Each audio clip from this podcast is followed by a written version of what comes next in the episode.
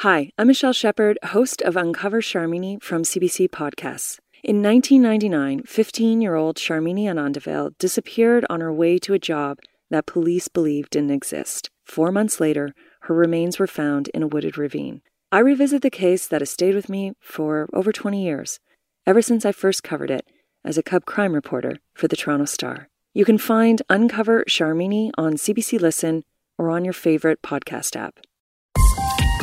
This is a CBC podcast. This is CBC Radio.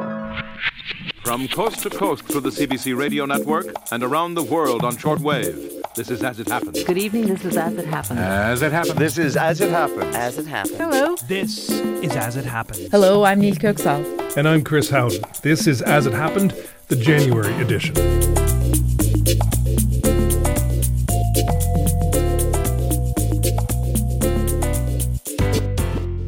Majestic, vast, long, beloved. There are loads of ways to describe the history of our show and the treasure that is our As It Happens archive, which we mine regularly, you'll know, throughout the season for you. Long, definitely. um, uh, now we bring you a new As It Happened podcast in this feed in which we revisit some of the most surprising and fascinating conversations from the past month and dust off a few gems from our archives. January was pretty juicy here at As It Happens, and our cup overflowed with conversations with people who really go above and beyond, including one of my favorites, a woman who always hits the high notes. And a mouse on its high horse, talking about the benevolent, but also probably kind of judgy mouse that gave a Welsh man a helping hand with his shed, which it, the mouse, clearly felt needed tidying. But first, Ginny went Martian in, but now the brave little trailblazer's work in space has come to an end.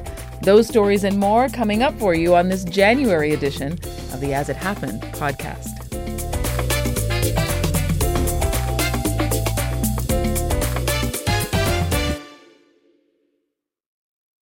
When the Perseverance rover was sent to drive around on the Red Planet as part of NASA's Mars mission, not much was expected of the pint sized helicopter attached to the rover, named Ingenuity.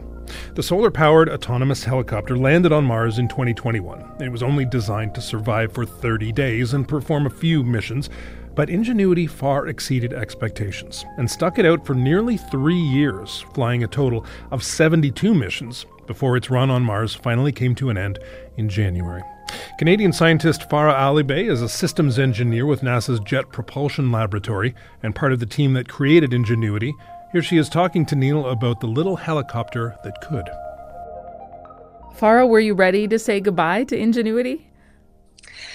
I mean, are we ever ready to say goodbye? Um, I think, you know, we sort of um, were preparing ourselves for the eventuality of, of the mission ending, of course. Um, but, you know, like anything, it's always emotional when, when a mission ends. There's always a little bit of a grieving period that happens. We really do get attached to our robots. Yeah, what you just said there, but also what you posted on social media after the news broke. You wrote, quote, rest well, little one, and thanks for all the adventures, end quote. I mean, it's a bit tongue in cheek, but it's also quite personal. And I hear that in your voice now, like you're talking about an old friend.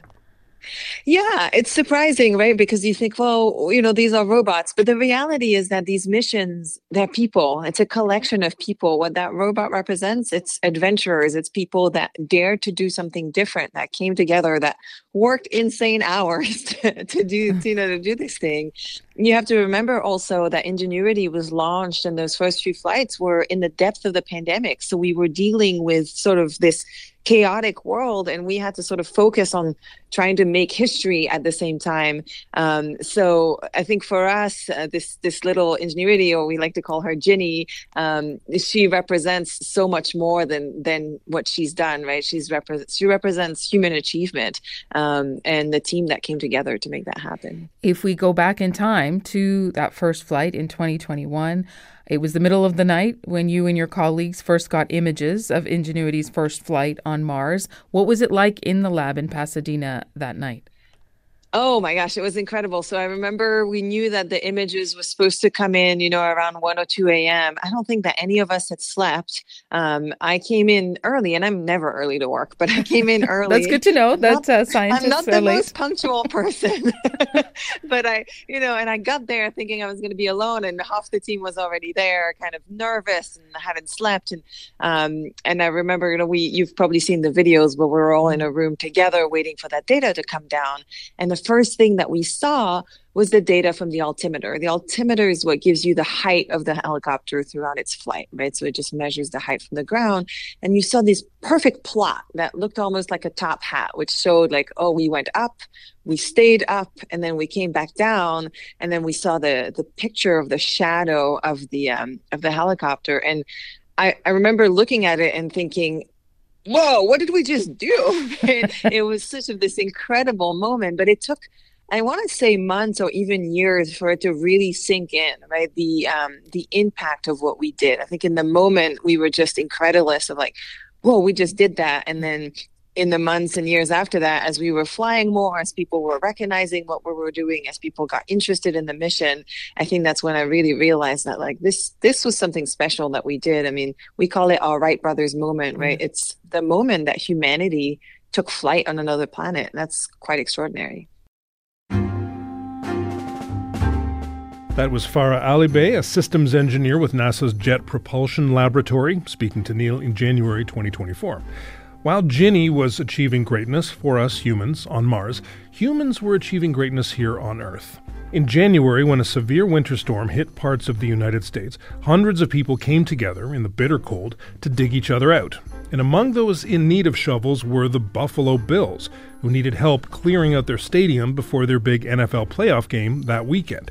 Eric Shields was one of the Buffalo residents who stepped up, and his sacrifice was especially great because he is not even a Bills fan.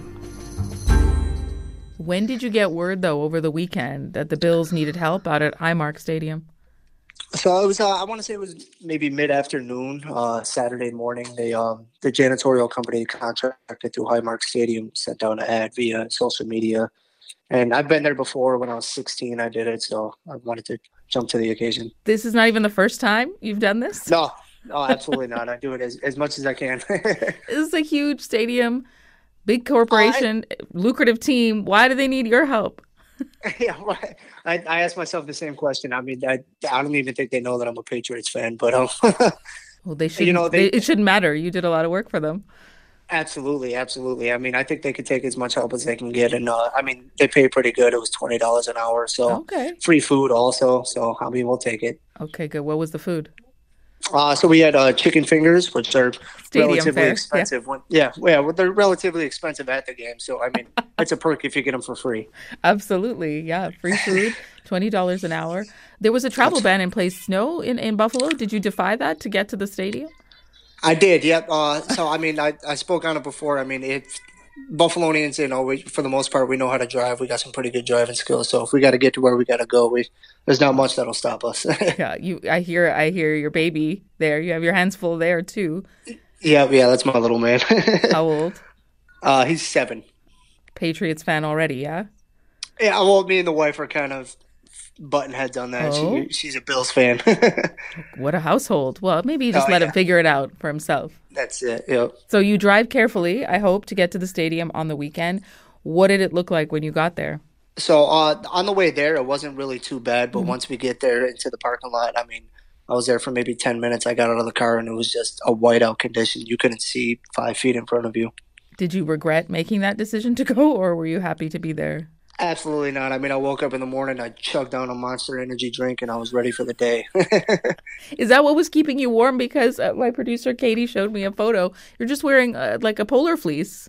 Yep, yep. No, I just threw down some monster energy drinks. They had hot chocolate in the in the cafeteria there. So once once I got in, threw a couple of those down and went to work. How long were you out there? Uh, so I got there at seven in the morning. I think we hit the field around 7.30, 7.45, and I, I think I was just pulling out about four thirty. How did you leave things when you left in the in the afternoon? No matter the amount of shoveling that we did, I mean, we would shovel by sections, and by the time we got to the next section, we would look over at the shovel, the section that we had just shoveled, and it was already covered. So I mean, all of our work was for naught, but.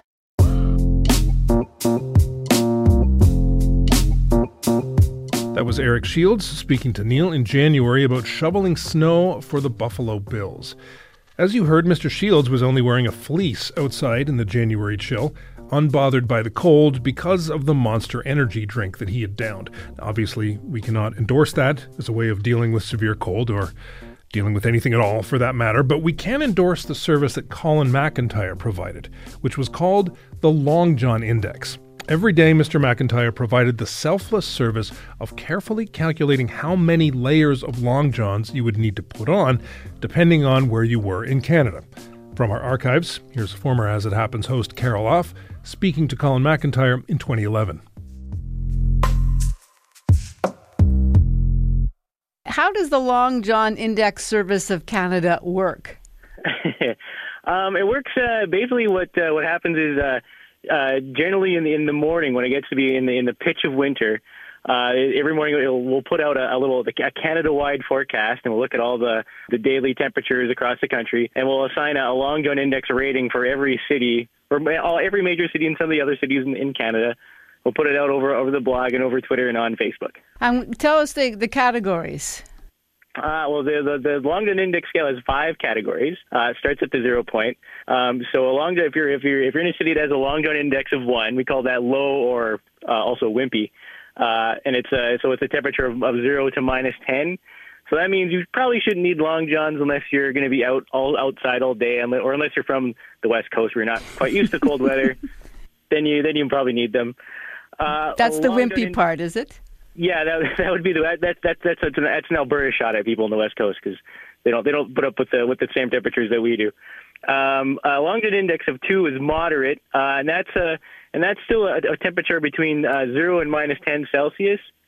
But it's also when they throw in that wind chill. So when you when you get those days where you where you turn on the radio and you hear the weather person say, "Oh, it's only minus seven, but with the wind chill, it's minus forty nine." Those sort of days. Uh, a long john index of three is what we like to call high, and that's minus 10 to minus 20. Uh, so that's so if you're to be outside for more than maybe an hour, should probably put on the long johns. It's when you get that nice, uh, nice burning sensation in your thighs with the wind howling and then the cold weather. Long john index of four is what we call high. That's minus 20 to minus 30. Um, so if you're to be outside for more than 15 minutes, definitely please put on some long johns. You will probably need them. And at minus 30 and colder, we call that bleeping nuts. Stay inside, put on your long johns, just curl up with a book and a blanket, put the long johns on the kids and on the cat, and don't even bother going outside. Wait till it warms up. Now, you know that women don't yes. wear long johns generally, and in fact, they wear pantyhose. Yes. In January in the coldest temperatures. So yes. you have nothing in your index for when they should give up on that and perhaps put on something else. Not, as of yet. I, I, I have actually received some some tweets uh, before from people saying, "Hey, I don't have long johns. I have tights. I have leggings. I have pantyhose. Does that still work?" Uh, yeah, if that if that's what works for you, if you find that works, that what keeps you warm, by all means. I think I think you can probably just take, you know, take the long johns, replace it with whatever you want to use, and you should be you should be fine. That was Carol speaking to Colin McIntyre in 2011. You're listening to As It Happened, the January edition, a monthly podcast where we look and listen back at the month that was.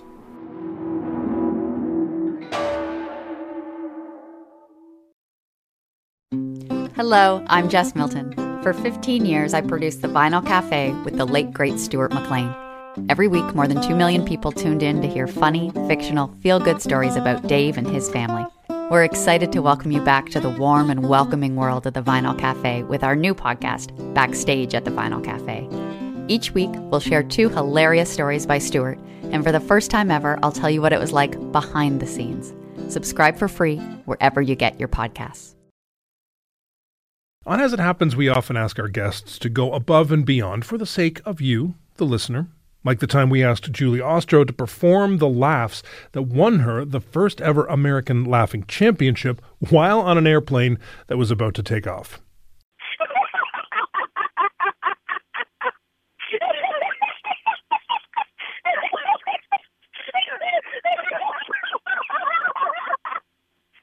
And um, in case you're wondering, there are people looking back at me from their plane seats. You're Is, welcome. Or the time we asked Grace Hall to shout into the phone after she was crowned the world's loudest shouter in 1976. We'd like to hear your your yell. We're all forewarned now, so people can stand back from their radios. Yes. W- would you like to do one for us? All right, my dear. All right, here we go.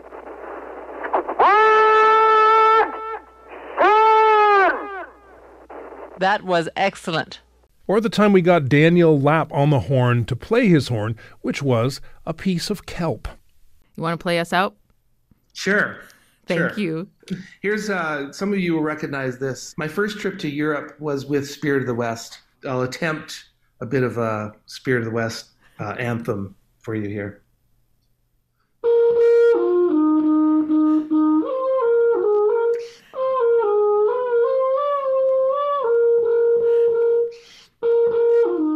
Well, Lulu Lotus joined the pantheon of guests who demonstrated their unique skill live on the radio for As It Happens. She's the new Guinness World Record holder for the loudest nose whistle, registering 44.1 decibels. And she doesn't just nose whistle loudly, she also nose whistles tenderly, like when she performs Speak Softly Love, better known as the theme from The Godfather. And in January, Nil asked Ms. Lotus for her nose whistling rendition of another iconic theme song. You have a repertoire. There are other songs you do, but but there's only one song that's really important to us, and that's our that's our theme song. We did send it to you before. You haven't had a lot of time to practice, but uh, if you wouldn't mind, we'd love to hear some. I'll, I'll give it a try.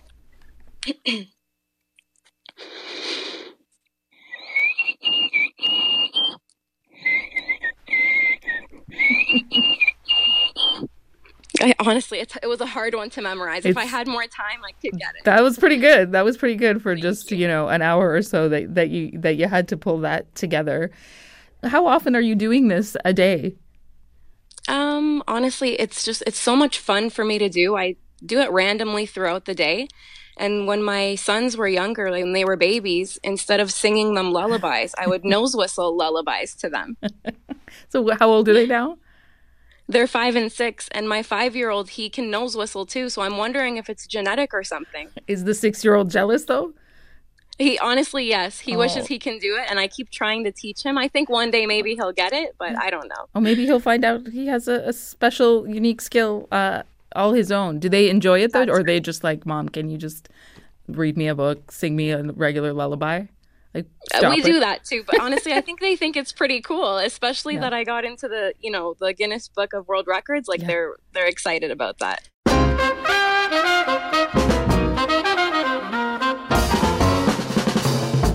Lulu Lotus from Aurora, Ontario, speaking and nose whistling to Nil in January. Ms. Lotus's nose whistling version of the As It Happens theme song was impressive, especially considering how little time she had to prepare. But she was ready to hit the high notes at a moment's notice, like Jessica Daly. When Ms. Daly got a text message about a last minute opportunity, she dropped everything and went the extra mile. Actually, 150 extra miles. Because the show must always go on. Jessica, your phone didn't actually ring. It wasn't a phone call, but it did light up just before noon on Saturday with a text. What did that text say? Um, that text did say um, happy. Well, it said Happy New Year, and it said um, we're struggling here at the theatre for an uh, Eva Peron this evening for this evening's show in Evita. Um, we're wondering if you're free to uh, hop in the car and come and help us in Leicester, which is crazy. And how long did you have to make up your mind? Um, not very long, actually. I kind of made my mind up immediately that I was going to um, get in the car. Um, I was in a bit of a shock for a bit. Um, I did have to. I, wa- I waited for my mum to come home. She went to walk the dog. and I shouted when she came back in. I said, "Oh, mum, I'm, I've got to get in the car." And I was in the car within like an hour um, with a fully packed suitcase, ready to rock and roll. Um, so yeah, it was almost immediately that I was like, "This is happening. I'm going to do it." And you live about three hours from the theater, we should mention. Yes, I do live three hours away. Um, so I had to throw everything in the car and I hit the road and I got there at 4 p.m. Um, on the afternoon and then I was on stage by 7.45 p.m. in the evening. Curtain was at 8? Uh, 7.30, but um, because of rehearsal time, it kind of went over. They gave me an extra 15 minutes, which was very, very helpful to throw some makeup on my face and to make myself look presentable. How generous. How generous. you have played Evita professionally before, but it's been several years, about five years since you did that. And also, this is a different kind of production of Evita. The songs are obviously the same, the story is the same, but the staging is different. So, how did you get yourself into that? Oh, it was very, very different. I mean, I did the original um, Hal Prince production um, over in China.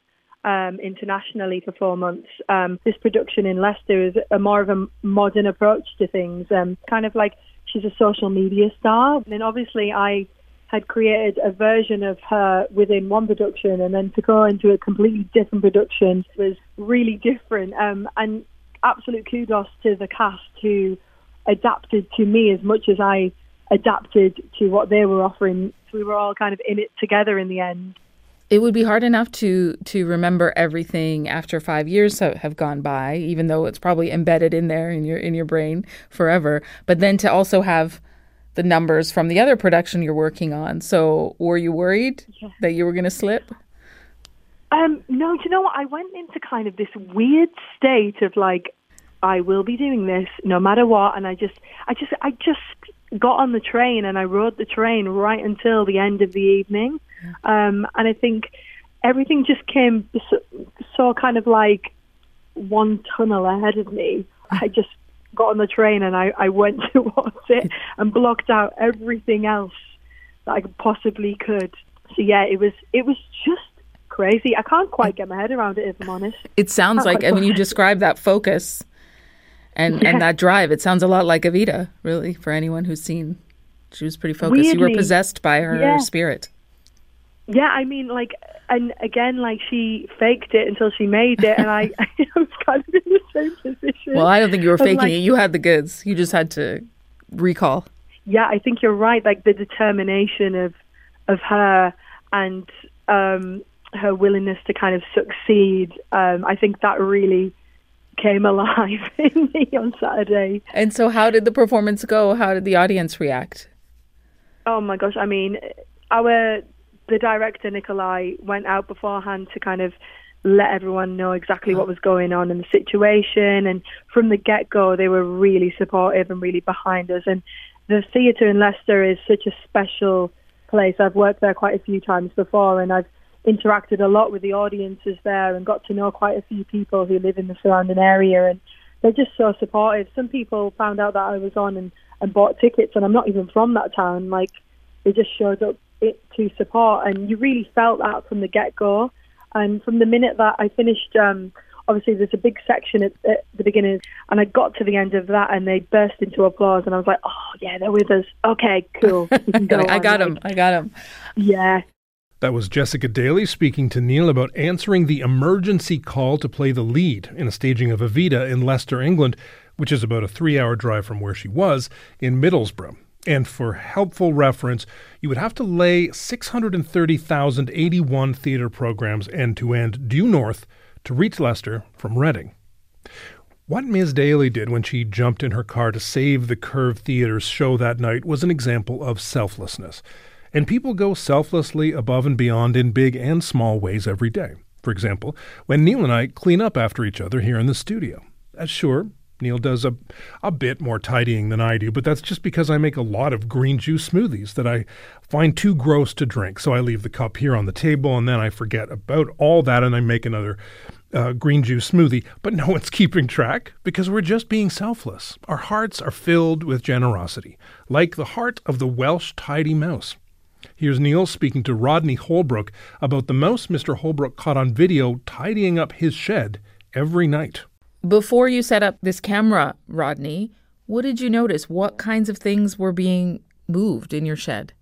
Well, the first thing that did happen is in that box that we where you see on the video, I got the peanuts in there that I chuck out for the birds, and every every day I'll fill it back up again. And but I noticed one morning I went in there and there was none no peanuts in there, and I thought, well, I put them out last night, so I, I filled it back up again, and the next morning, all the peanuts was gone again. I thought, well, what is going on here?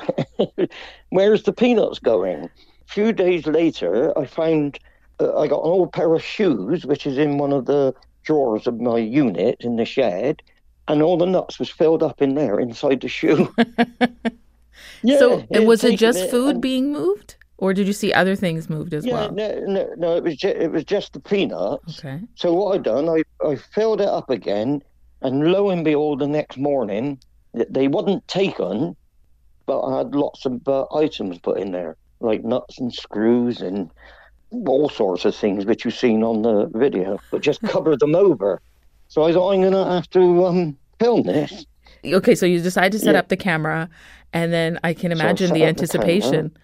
The next day, it was all full up again. So I took the camera down and it videoed about probably 60 videos.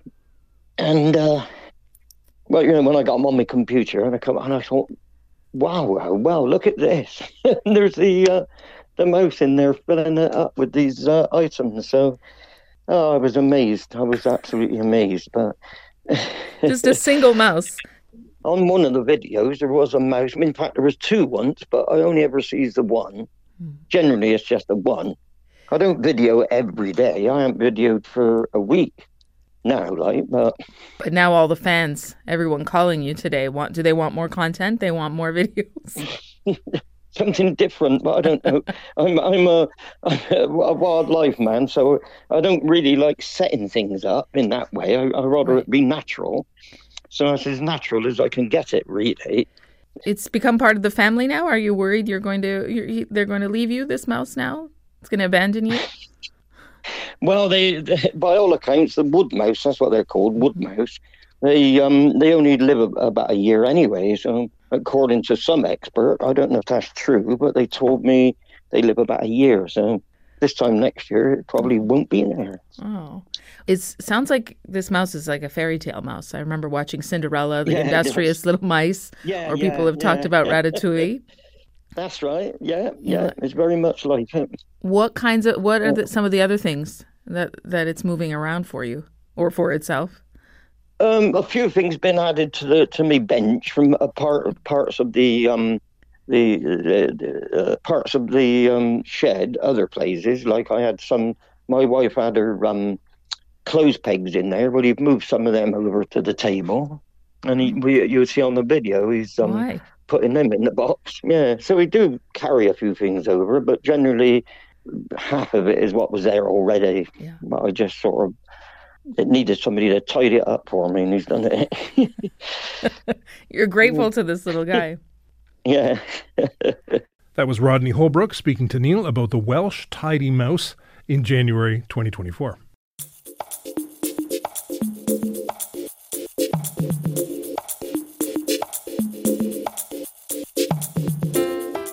And that will bring us to the end of this special As It Happened podcast. It was produced by John McGill, Devin Nguyen, and our technician, Reynold Gonzalez, with help from us, Austin Webb, Zian Eros, and the kind team over at CBC Radio Archives. You can hear another special As It Happened podcast in this podcast feed at the end of next month. And don't forget about our daily show, of course. You can catch it live every weeknight on CBC Radio 1. We also drop a podcast version of that here in this feed every night.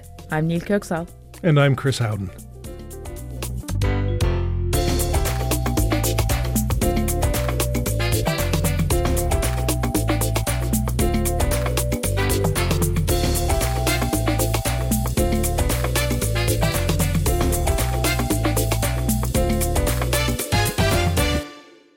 For more CBC podcasts, go to cbc.ca slash podcasts.